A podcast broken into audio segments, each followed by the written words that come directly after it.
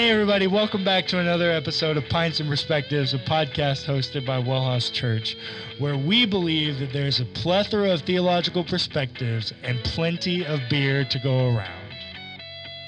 Oh, we're recording. I didn't know. we were- Man, I'm so thankful for those red lights because clearly you didn't want to say anything about it. So uh, I could have had a hot mic moment and said anything, and you I would have definitely published it. No, I never. Yes, pu- you I never would. publish our random like beginning nonsense. Just depends on how good it is. Hey, welcome to Pints and Perspectives, plural, because there's more than one. More than one. Uh, and we might not actually drink pints, but we certainly got lots of perspectives. and I have a pint today. You actually, yeah, look at that. What's up?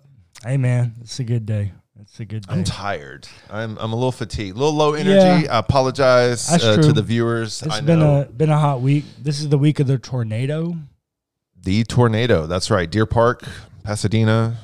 Shout out Baytown, all y'all down there. Yep. I, I saw a report though that there were no injuries. I mean, lots of like devastation in terms of like uh, property damage, but Well, I, I find that real hard to believe because, uh, because it was toe up from the flow up. Well, and the like the heart of the damage was actually done to a nursing home, uh, like an in in resident senior Oh, living facility goodness. in Deer Park, Pasadena area, and actually one of the lawyers that works uh, on my floor, uh, his wife works there. Oh goodness, was she okay? Uh, she actually went home early Oof. with uh, a migraine or something, and so she was safe. And I think everyone in up overall being largely safe. But there's no way to you know determine how that might impact an elderly person that's in a assisted living facility. Yeah. You know, it's um why, you know, why would a good God allow something so terrible to happen? That is what we're going to talk about today. Hence the reason I brought it. up. Oh, Because if you're- plot line. Well, if you're in the insurance business, you know that they call these Acts. acts of God. Yeah, that's right. Because who else is responsible for it? But wait, we're getting ahead of ourselves. Let's drink. Hey, let's Hey, um, all right, look. So Cullen said, What beer do you want? I started looking around. There's some freaking coffee beer. Like, don't put coffee in beer. Uh, uh, look, I know there's a market for it. It's not me. Um, and then I noticed this beautiful, beautiful beer. It is a New Belgium triple Belgian style ale. I love Belgian styles. Um, they have their place. Uh, they're very, they're usually very, uh, malty and they have a very unique yeast flavor. Um, that's about all I know about them. And uh, normally they're pretty boozy, but this one's only eight and a half percent. New Belgium is a staple. Uh, there's, you know, we talk about Fat Tire on this podcast frequently, so I'm looking forward to it. shout out about Fat Tire when I was uh, in Kroger today buying beer, uh, they changed the look. Well, right. We talked about this on the last podcast. No, they right? changed it again. again, again. Yeah. Well, Yeah. you know, I, I can tell that this is a new um, cap for. Um, Yeah. Anyway. So the thing about um, Belgian style ales uh, that I think is funny is you know my family lived in Belgium. My dad for Right. two years, um, my mom for a year. that's and where my Clayton brother- was born. No, I'm that's just where kidding. Clayton I was did. just kidding. Uh, Clayton did spend his senior year of high school there, though. That's cool. Uh, yeah, pretty cool story. Anyways, um, the story on these are you can have doubles, triples, and quads, um, and it's all from an ancient tradition of Belgian brewing, and it's all about the technique or length. I can't remember exactly the specifics, but they go and like there's just you know the regular beer, and then there's the double, the triple, or the double, the triple, and then the the quad, and um, uh, Belgian beer brew. Belgium is the brewing capital of the world. Like there, there is more beer brewed per capita in Belgium than Huh. any other country in the world. Interesting. And its history is all goes all the way back to monks and Yeah. Trappist yeah, brewing. so Trappist ale is like a thing too. Yep. Yeah. Yep. Yep. Uh, and I have something that Adam brought uh, from his neighborhood. This is from Great Heights Brewing. Goof. Uh, That's what we call ourselves. We think we're really cool. It's really just a gentrified white utopia. Yeah. I inherited in. that is white privilege. You I, well, I was also born. in. I was also born in the neighborhood, so you know I'm a legacy. Um, Great Heights Brewing, which is on Wakefield. I used to live on Wakefield. Uh, they're a great brewery, um, locally owned.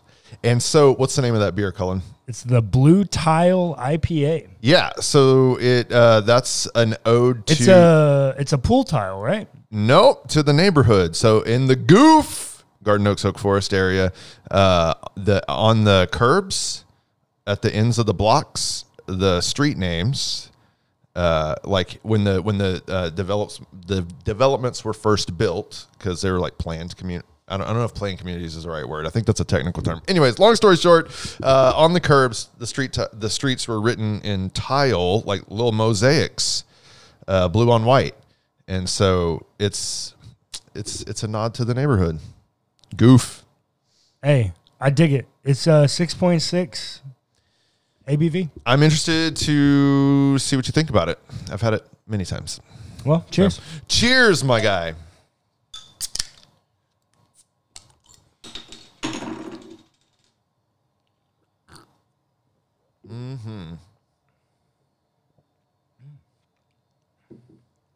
Oh, You go first.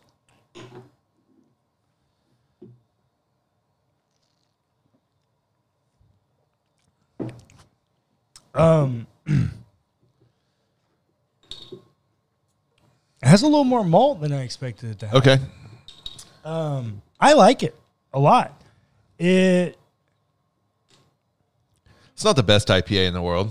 no, no, but the thing that it feels really balanced for what it is. I feel like it's a little light, honestly, um, for an IPA. I want a little bit. I want it a little heavier. Uh, uh, like I think. I think. You want I some mean- more body to it. I want some more body to it. That's that's that's my review of it. Yeah. But the hops is great. Really. Um, I don't know what kind of hops they use. It might be on the can somewhere, but it uh, the the the the bitter is good. Yeah, it's a. Uh, I was actually gonna say I think it's a little light on the hops. Oh, okay. All right. All right. Um, and but that's why I was saying I think it's good for what it is. Yeah. And when it's a lighter hopped IPA, I think it's nice to balance it out um, a little bit, and I Yeah. think they do a pretty good job of that.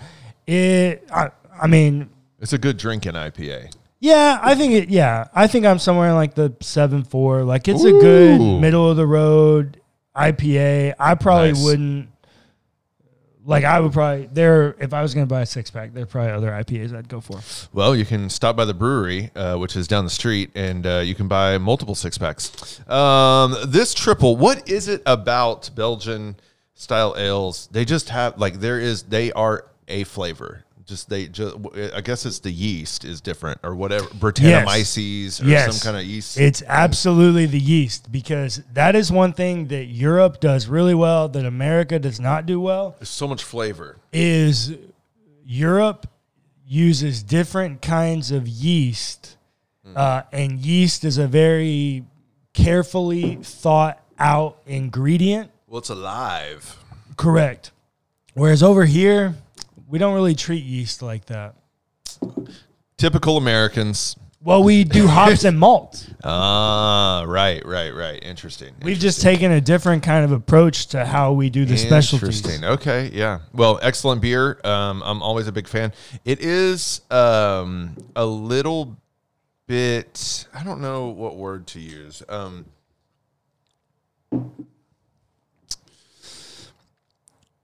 it's it's a little.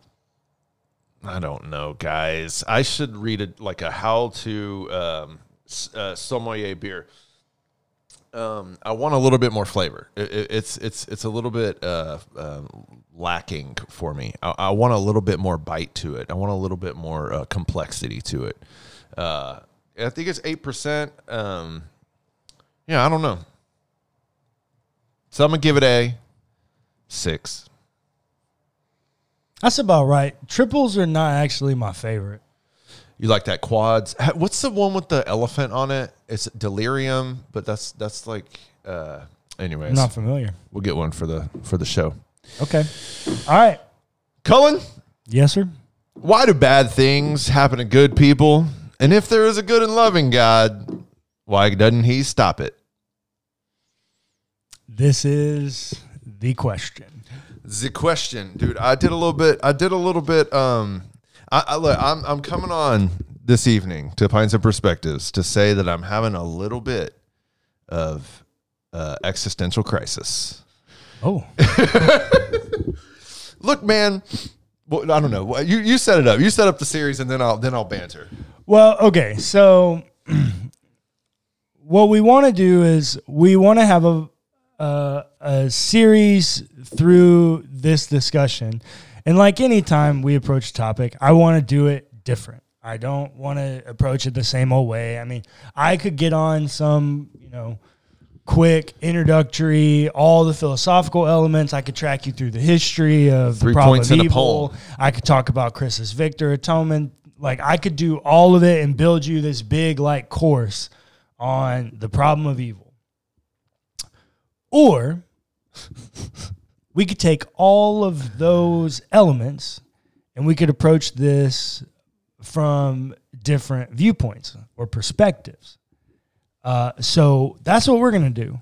We're going to have an introductory episode to the conversation today.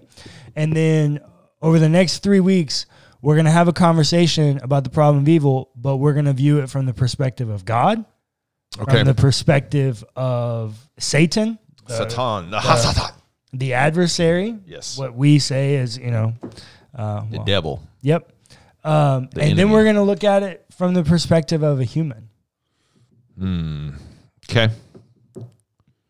Now, why are you in an existential crisis about this? So I started doing a little bit of work uh, just to like prep for the for the show, uh, and I um, so I I went back to two trusty old sources. Oh, Um, Tom Wright.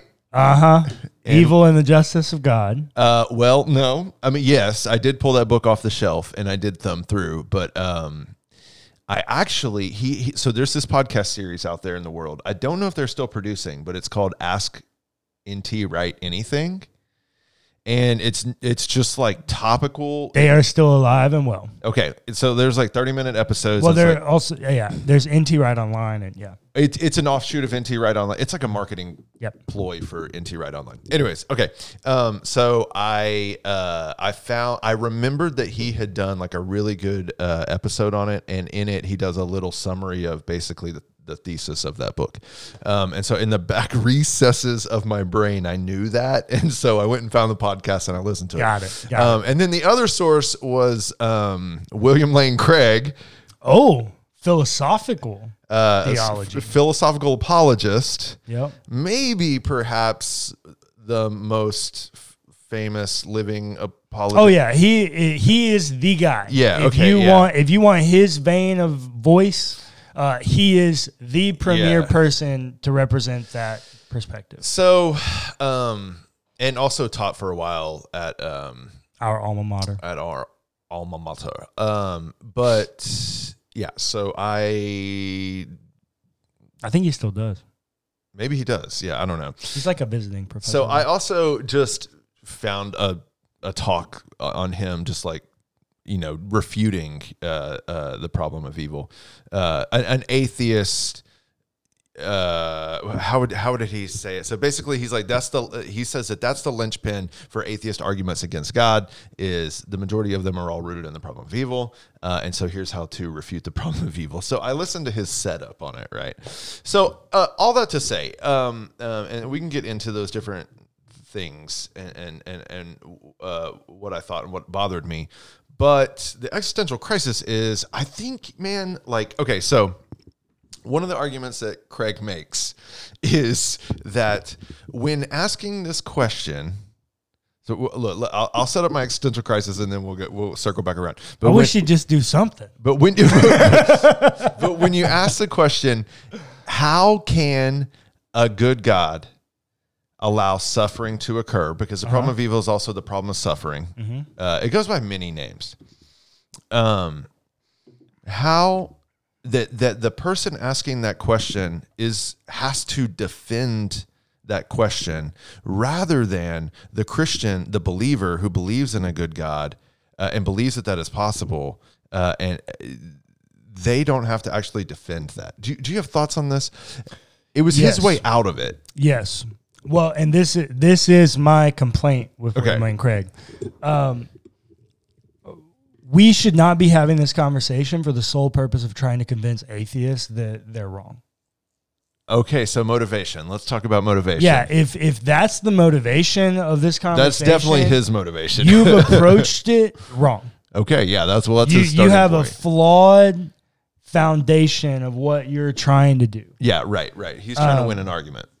Which that's never going to be good because might I remind everyone that arguments in our in the way that we have framed them in our metaphorical construct argument is a war.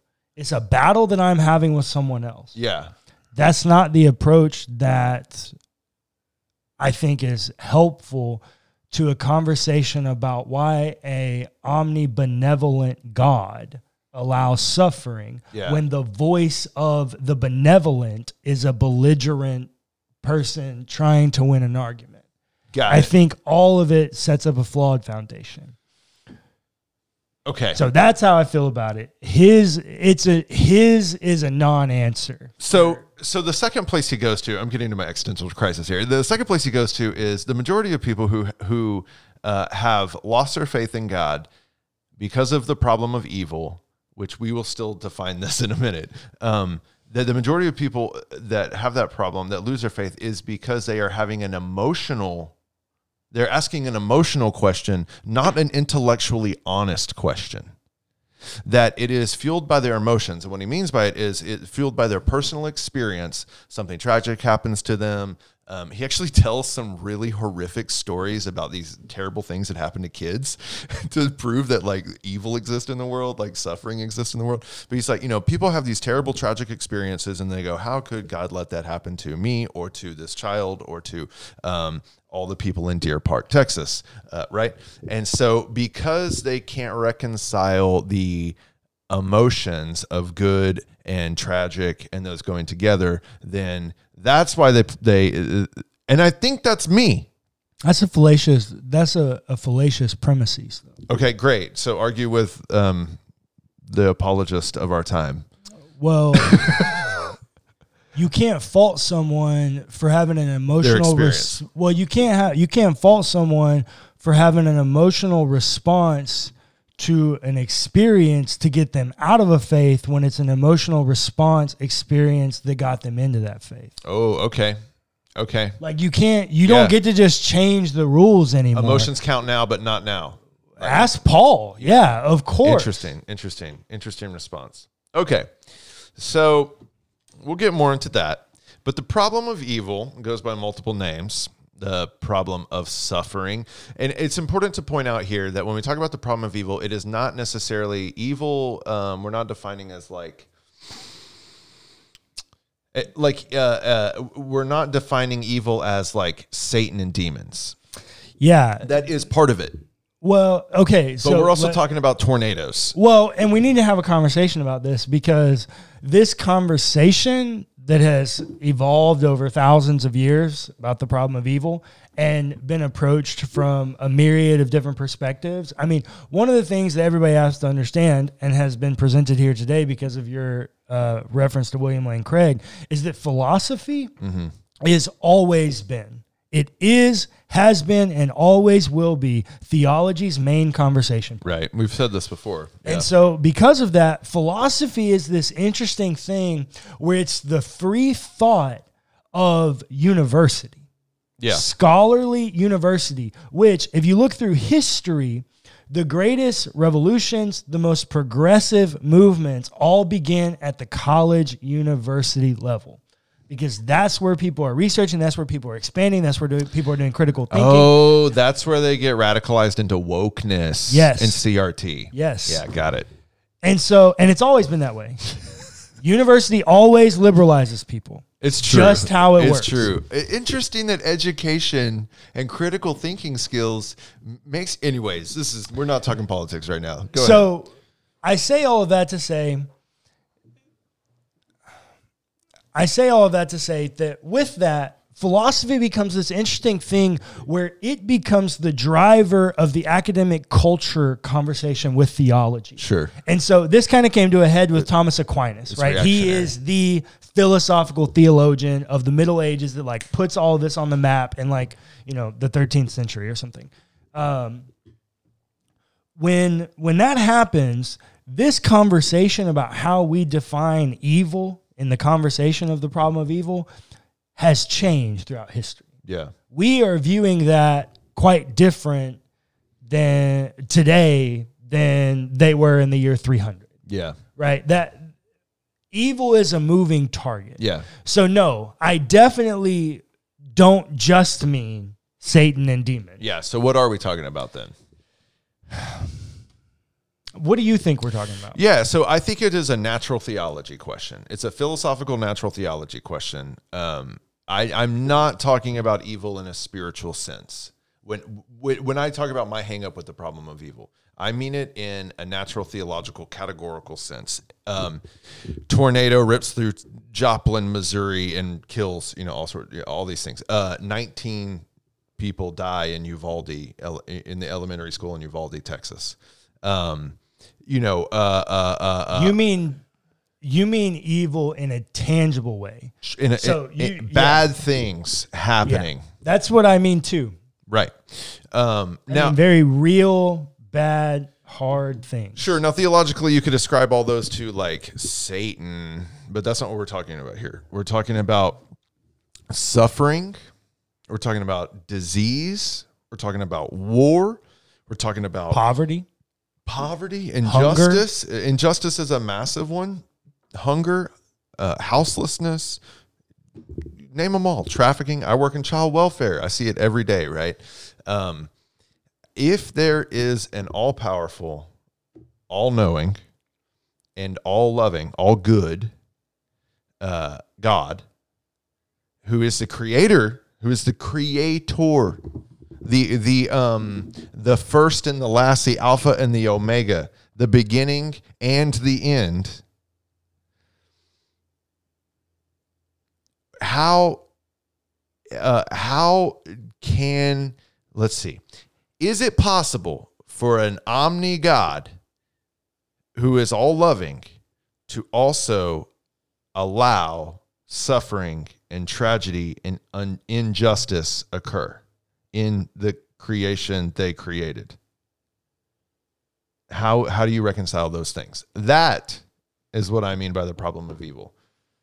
That's what everybody means by the problem of evil. Right. I'm just define. Yeah. Right. Yeah. This Yeah, is not a spiritual warfare that- conversation. No, no, no. This is certainly not that. Um, this is a very real question of why are people in the world experiencing death, harm, injury? The Holocaust. Yeah. If there's a good this is a great one. if there's a good God, you know, and we know that there are good Jesus loving Christians in 1928 Germany, then why do we get to 6 million massacred peop Jews who are people of Yahweh God? yeah. Right? Like what how how does that happen?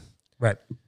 Now, so the re- so the well go ahead. You're gonna No, go. so like the response is this is what okay, you you know what NT Wright's response is? Mystery.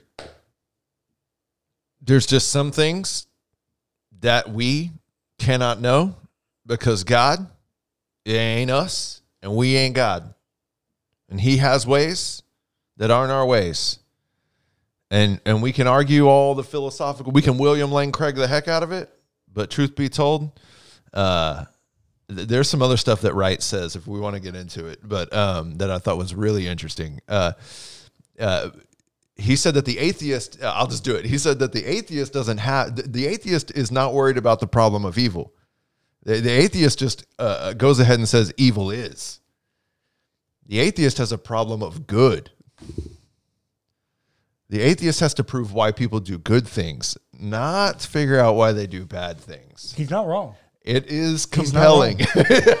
Existential crisis happening over here. You see what I'm saying? Yeah. I'm diving into it. Yeah. well, I think so. People deal with it lots of different ways. I mean, you can deal with it. Well, people do loopholes and runarounds um, to try to find some explanation of it that fits within their construct that they have about God. And there's a plenty of them that we'll get into over the series.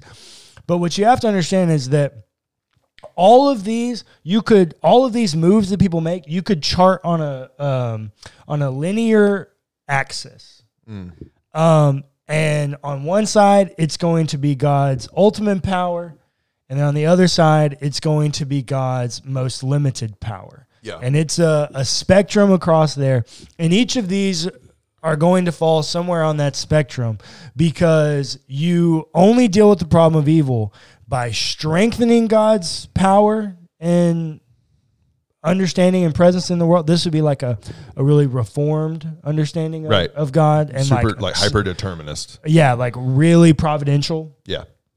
Uh, which also puts God on the hook. He, he's the author of evil, man. yeah, Like, it puts God on the hook for We'll a get- lot of we'll that get evil there, but I just- experience. exactly. Yeah. Um, and then on the other side, you lessen God's power and you let God off the hook for evil, but you also lessen God's power, which can lead some people to have what has been called a Gumby God. What? What? I don't know this term. Oh, yes, a God that is the not powerful God Just that is just A your, piece of clay.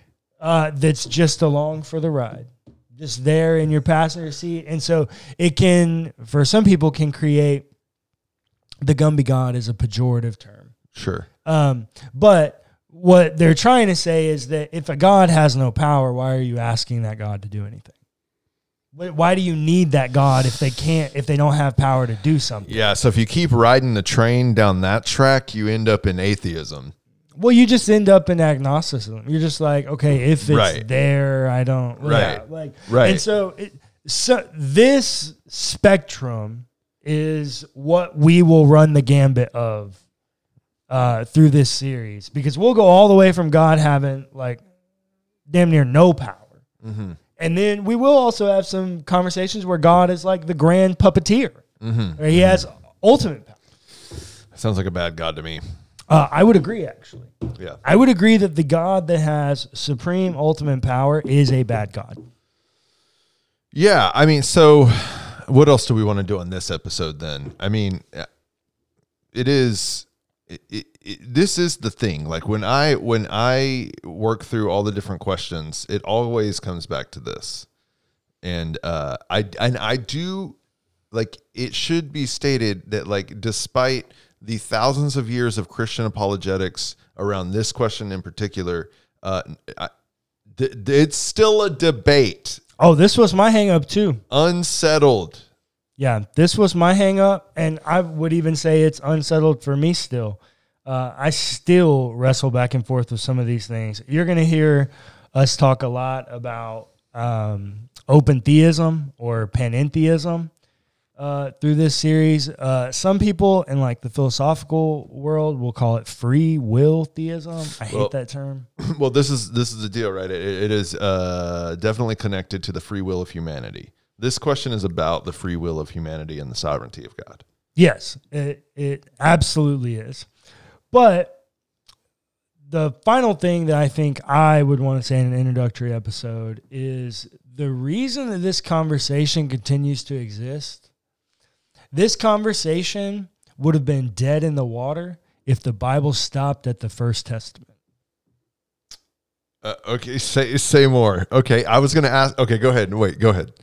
if the Christian tradition doesn't introduce the New Testament into existence, where Jesus is presented as God, as one with God, is worshiped as God, um, and that God endures all of the suffering Hmm.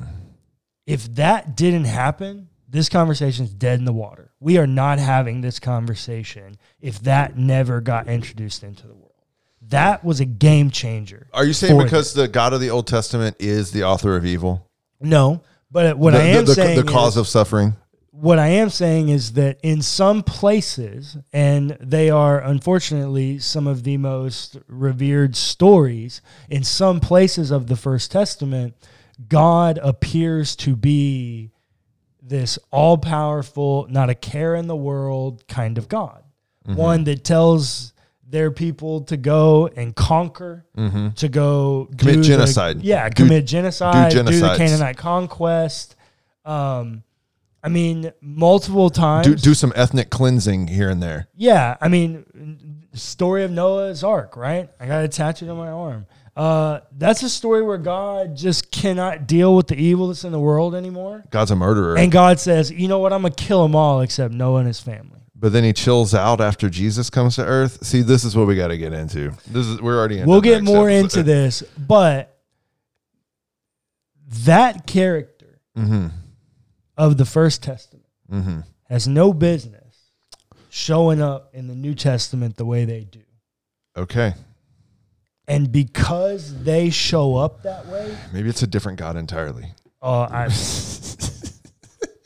We, we've already established that I'm a heretic. That move of Jesus and what Jesus endures and conquering of that suffering that he endured, Yeah. that's what allows space for this conversation. I hear you. Yeah. I mean, that's that's fair. Jesus is the answer.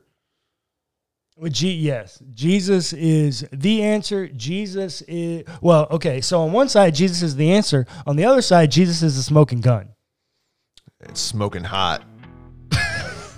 I guess. How's that for a problem? Yeah. Uh, it's like a hell problem. Because he went to hell. Remember? Oh. He goes down and he hangs out for and he releases the bosom or something. Three days. And so now he's smoking hot. Releases the bosom. Are we done here? We're done here. Thanks for listening to the Pints and Perspectives podcast hosted by Wellhouse Church. Be sure to give us a rating and a review if you enjoyed the episode. It's free and it helps us immensely. Also, feel free to check out our other podcasts.